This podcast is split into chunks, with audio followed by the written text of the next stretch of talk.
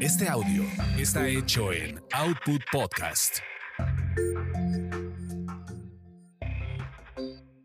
Mmm, qué hambre. Como que ya es hora de comer, ¿no? Tasty Tours. Tasty Tours.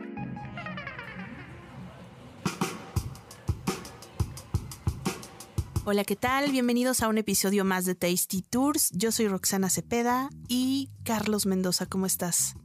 Señor, es un gusto y con el interés de saber de qué nos vas a platicar hoy, porque el tema, me confieso, bueno, a lo mejor va a resultar que sí sé un poquito, pero yo no tenía como esa visión que en México había comida afromestiza. Así es, vamos a platicar de esta, esta tradición. Hay una importante comunidad africana asentada en México que obviamente pues ya se mezcló con las raíces también mexicanas eh, y es una pues sí, comunidad afromestiza se le podría llamar así, desde pues mucha gente que vino de, de África todavía en pues en aquella época donde traían esclavos, de esclavos africanos que se quedaron a vivir aquí en México. Después, bueno, siguieron justamente otros africanos que han buscado el sueño americano, eh, muchos Ah, que se pasaron cierto, también ¿eh? a, a Centroamérica y que se han quedado aquí en México tratando de pasar a Estados Unidos, ¿no? Cierto, porque pensamos en ese tema de los afrodescendientes en México como esos esclavos que al ser liberados des- después de, de, 1815 de 1813 por, por Morelos, eh, que, ya se, que ya se cancela la esclavitud en México, empezaron a ser como sus pueblos, que ya dejaron de ser esclavos, entonces empezaron a ser sus pueblos en partes de Veracruz y de Guerrero. Y, y uno pensaría que son esos, pero tienes toda la razón. Y ahorita tenemos una oleada de migración de Haití enorme en México. Muchos centroamericanos también que pasan por ese camino de Veracruz para ir al norte y se quedan en Veracruz. Y ciertamente sí hay como una segunda Hola, ola de, de, de afrodescendientes. de afrodescendientes. Yo, a mí, disculpen, yo no soy tan políticamente correcta, entonces el afroal pues, son negros. Y con todo el cariño y con todo el respeto es esta onda de la negritud que tenemos también en la vida mexicana. Exacto, que también es parte de nuestra misma cultura de, Sí, claro. de mezclas de razas, de parte de nuestra historia. Por ejemplo, en Veracruz hay un... Por ejemplo, yo conozco muchos restaurantes veracruzanos Ajá. fuera de Veracruz que tienen este tipo de, de Sí. nombre. Bueno, mocambo es un término africano. Eh, el mandinga, que fue un restaurante así en Puerto Juárez, en Quintana Roo. Pues son ese tema de... ¿Son palabras? Sí, que. que Mocambo es una palabra africana. Sí, sí. Fíjate que a mí me gustó mucho en el puerto de Veracruz. Hay una pequeña colonia que yo nunca me lo hubiera imaginado. Es como el bastión del recuerdo de lo que queda de aquellos tiempos de los esclavos africanos. Y esa colonia es un barrio muy tradicional que se llama La Huaca. Y está, está muy cerca del puerto de Veracruz. Y literal es como si tú llegas y es una colonia donde todas las casas cambian, todas las casas son de colores, tú te sientes como en una isla del Caribe, como que viajaste en el tiempo porque todas las fachadas están súper bonitas, obviamente han sido muy bien conservadas también por esta misma colonia, por la gente que vivió y creció ahí, que lleva varias generaciones, que incluso ya muchísimos no tienen eh, como tal los rasgos africanos, pero viven ahí en esa colonia. Y estas eran las casas, las casitas que antes usaban estos esclavos que llegaron al puerto. Son casitas como muy pequeñas, incluso había partes donde tú entrabas, porque nos enseñaron todo este barrio, y tú entrabas y parecían hasta como favelas, como tipo las favelas que hay en Brasil, algo así, o como las grandes vecindades donde, donde había como cuartitos pequeños, pero las fachadas son muy bonitas. Es un barrio que definitivamente tienen que visitar, es algo poco conocido en Veracruz, eh, se llama La Huaca y está muy bonito para que caminen por ahí, que conozcan la historia, que de pronto puedan entrar a alguna de las casitas o tomarse hasta una foto ahí en las fachadas. Eh, es una zona muy bonita. Y si se van más al sur de Veracruz, como nosotros lo hicimos, a la región de los Tuxtlas, que ya es muy cerquita del pueblo de Catemaco, que seguramente todo el mundo lo ha escuchado por el tema de los brujos y de las limpias y demás. Bueno, pues de dónde creen que viene todo esto, ¿no? Todo lo de las limpias y los brujos y demás. Pues nada menos que de toda la cultura africana, ¿no? son, son pueblos que están ahí asentados en Veracruz con esta cultura afromestiza. Entonces, bueno, nosotros anduvimos por ahí eh, muy cerquita en esta región de los Tuxtlas y fuimos a un lugar que es una estancia rural. Una estancia rural que viene siendo como una especie de hotelito en el campo. Está muy bonito como para desconectarse, quedarse ahí. Y específicamente, bueno, pues fuimos, fuimos a visitar a la cocinera tradicional Nidia Hernández, que tiene esta estancia rural ahí en San Andrés Santiago, en la naturaleza donde están los Tuxtlas y a probar pues parte de esta de esta cocina afromestiza para ver de qué de qué se trataba, porque son recetas que se han transmitido de generación en generación y que al mismo tiempo el mexicano las ha ido adoptando y adaptando a la misma cultura mexicana. Eh, siembran mucho ellos alrededor sus propios productos. Y bueno, pues básicamente para que vean de qué se trata, son mucho de raíces. Raíces tal cual, eh, muchos tubérculos. Es este ahí también aprendí algo nuevo que yo, por ejemplo, conocía la yuca. La yuca que es esta raíz blanca, como blanquecina, que se cocina justo mucho en, Centroamérica, en Sudamérica. Bueno, pues en Veracruz, en esta zona de los Tuxtlas, van, van a encontrar la yuca que la pueden comer como papitas fritas, son estas frituras que de pronto tenemos. La pueden comer como un puré, y yo la probé también frita, o sea, como cocida y luego frita con, como con aceite y ajo. Sabía tan rica, o sea, era como comerte una papita medio frita, pero que quedaba también al mismo tiempo como blandita, como un poquito, pues con esta, con esta sensación de, de fibra, ¿no? Como un poquito fibrosa, rica. Estaba muy buena. Eh, esa es una de las cosas. Estás salivando. Estoy salivando. Que te acordaste y sonó así, de, Uy, qué sabroso. Sí, sobre todo es que sabes que soy fan del ajo y esa, específicamente esa yuca, la prepararon con mucho ajo y me encantó. Ya solo porque tenía ajo, yo creo que me encantó. Qué rico. Pero estaba muy rica. Eh, hacen también, hay otra raíz que ellos le llaman malanga, que yo la había escuchado mucho en Cuba y todo, y yo no sabía qué era. Y yo, bueno, no sé qué es la malanga, pero bueno, dame lo que sea, está rico. Eh, yo pensaba que era como una especie de chayote, lo había visto como algo blanco que, lo hacen puré. Eh, entonces me decían, bueno, a ver, estas tortitas de malanga o estas es como frituras de malanga. redondo, es como, como una jícama alargada así grande y gorda, ¿no? O sea, está súper, súper rica. Y, pero ¿qué crees? Te vas a sorprender cuando te diga lo que es la malanga. Creo que ya sé qué es. A ver. Ya acabo de ver. Ah, ya, pero ya lo spoileaste. No, no. Vi una foto y ya vi qué es. A ver qué es. El taro. Exacto. Yo me sorprendí mucho de saber que la malanga era el taro. Y déjenles cuento la triste historia con el taro. que esto fue muy divertido, porque fuimos justamente a esta clase con Nidia Hernández que nos enseñó cómo, cómo cocinarlo, porque aparte no se lo pueden comer así crudo porque es tóxico. Es algo que yo no sabía, lo tienes que cocer y tiene que estar bien cocido o frito, así como cuando haces las chips de yuca y las fríes igual el, igual el taro. El taro tiene que estar o, bien cocido o bien frito.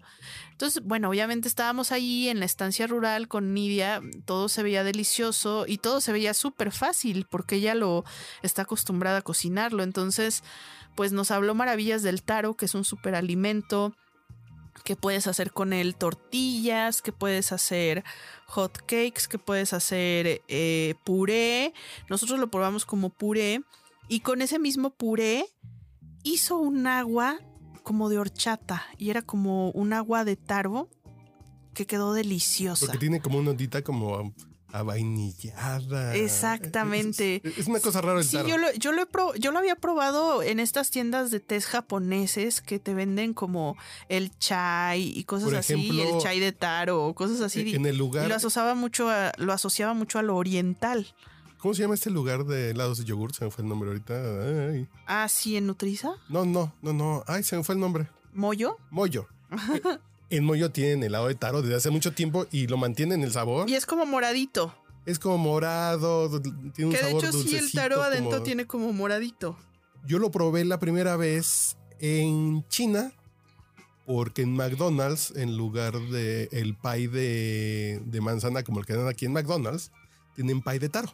Mm. Dije, ¿qué es eso? Lo voy a probar. Y fue así como de no soy fan. Pero no sabía que la malanga era el taro. Hasta ahorita que lo abrí así en el buscador, así de. ¡Sas! sí, así es. Pero chicos, les voy a dar un consejo. No se pongan a cocinar taro. Yo pensé que iba a decir no se enamoren.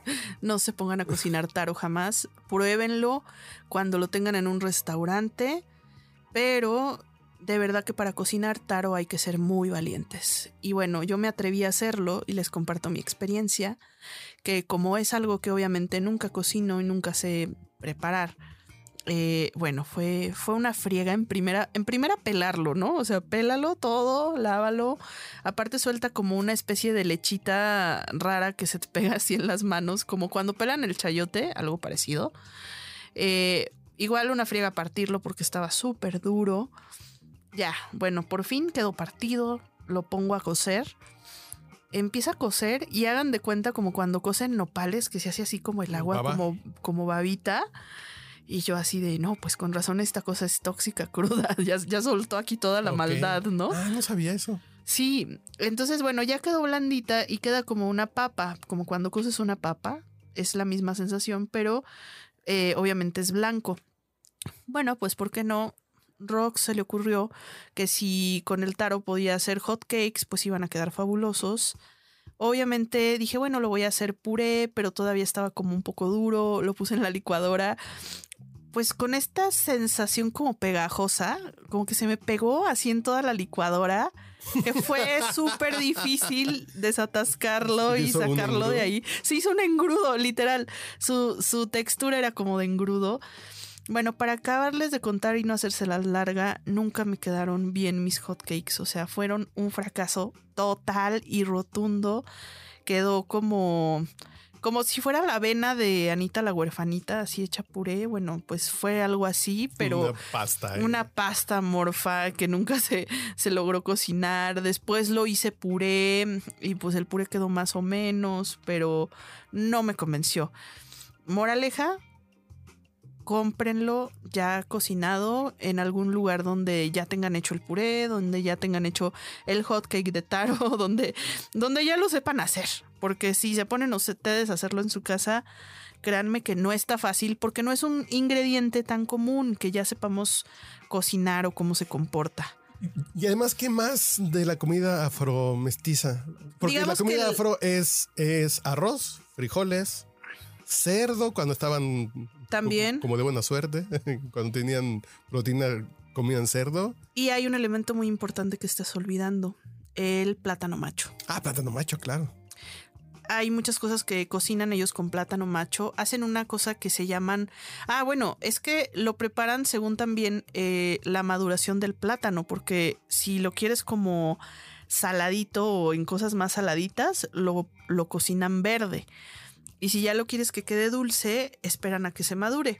Okay. Entonces, con el plátano verde lo que hacen es que lo cortan en rodajitas y de pronto, haz de cuenta, con una botella o con algo, lo medio aplastan, así le dan una plastón a la rebanadita y la ponen a freír y a esos les llaman tostones, porque quedan como una, como una moneda. ¿No? Entonces lo preparan así frito y son los tostones de plátano y con esos acompañas justamente la comida, que es el arroz, los frijoles, este, la carne de cerdo, Ay, cualquier comer cosa cubano, que te, ándale, como comida cubana. Me antojó comer cubano y también, por ejemplo, en Centroamérica se ocupan mucho los patacones. Ándale, también. Que es esta, que es esta pasta de plátano macho rellena de algo. Sí. Y frita. Sí. Sí, exactamente también. Bueno, pues, pues acá tenían los, los tenían también este... Hacen también como gorditas de chicharrón, que bueno, esas son, ya son más mexicanas, pero les han dado como este toque. Hacen este... Eh, hacen algunas tortillas también con estos elementos, con, con, la, con la malanga, con, con el plátano macho, eh, tienen también este. Ah, algo muy importante: las, las tortillas de acuyo. Allá le llaman acuyo a la hoja santa. Entonces, este, con, la hoja santa cocinan muchísimo en esta zona de, Veracruz. Y bueno, la hoja santa les da un sabor súper rico. Eh, entonces, muchas veces ellos eh, le quitan como todas las venitas a la hoja santa las, y muelen como esta hoja y con eso hacen como tortillas y hacen, hacen varias preparaciones en la comida o a los frijoles también les ponen hoja santa y bueno, saben, deliciosos. Y básicamente, bueno, es este, es parte de toda la cocina afromestiza. Muchas cosas las cocinan también con manteca de cerdo. Por ejemplo, estos purés que les decía, el puré de, malanga o el puré de plátano, le ponen manteca de cerdo. Qué rico. Y, bueno, pues ya lo, lo van ahí acomodando conforme lo quieran ustedes, si muy grasosito o no tan grasosito. Eh, hay otra cosa que también hacen que se llama el licor de chagalapoli, que es como una frutita muy parecida a los capulines. Es así chiquita y de ahí de esa fruta la extraen y sacan un licor. Y bueno, pues ahí se lo van bebiendo como aperitivo, como digestivo o de, pronto para postres. Licor de Chagalapoli. Chagalapoli, nunca lo había escuchado. Sí, Chagalapoli está muy curioso. Y bueno, si algún día quieren como probar un poquito de esta cocina, tomar alguna clase de cocina o darse una vuelta por, por esta zona de los Tuxtlas en Veracruz, a esta estancia rural, eh, bueno, pues busquen a Nidia Hernández en Instagram, que bueno, es esta cocinera tradicional que tiene este, este proyecto en medio de la naturaleza que está increíble para visitar, más allá de ir a Catemaco, más allá de ir solo a la zona de los Tuxtlas. Vale mucho la pena que se den por lo menos una noche para pasarla por ahí en medio de la naturaleza y conocer un poquito más de la cocina afromestiza. Perfecto, pues creo que es buena recomendación y, y está 3, 4 horas de la Ciudad de México. Sí. Del centro de la ciudad. Sí, pueden, pueden este, visitarlo, es accesible, se llevan su cochecito y llegan perfectamente ahí hay señales también ahí en la carretera, pero si no, la buscan y les mandan ahí el mapita para llegar directo y que no tengan ningún problema. Bueno, pues cuídense mucho si saben también de algunas otras recetas o cosas de la cocina afromestiza que nos puedan dar, pues aquí estamos a la orden. Esto fue Tasty Tours.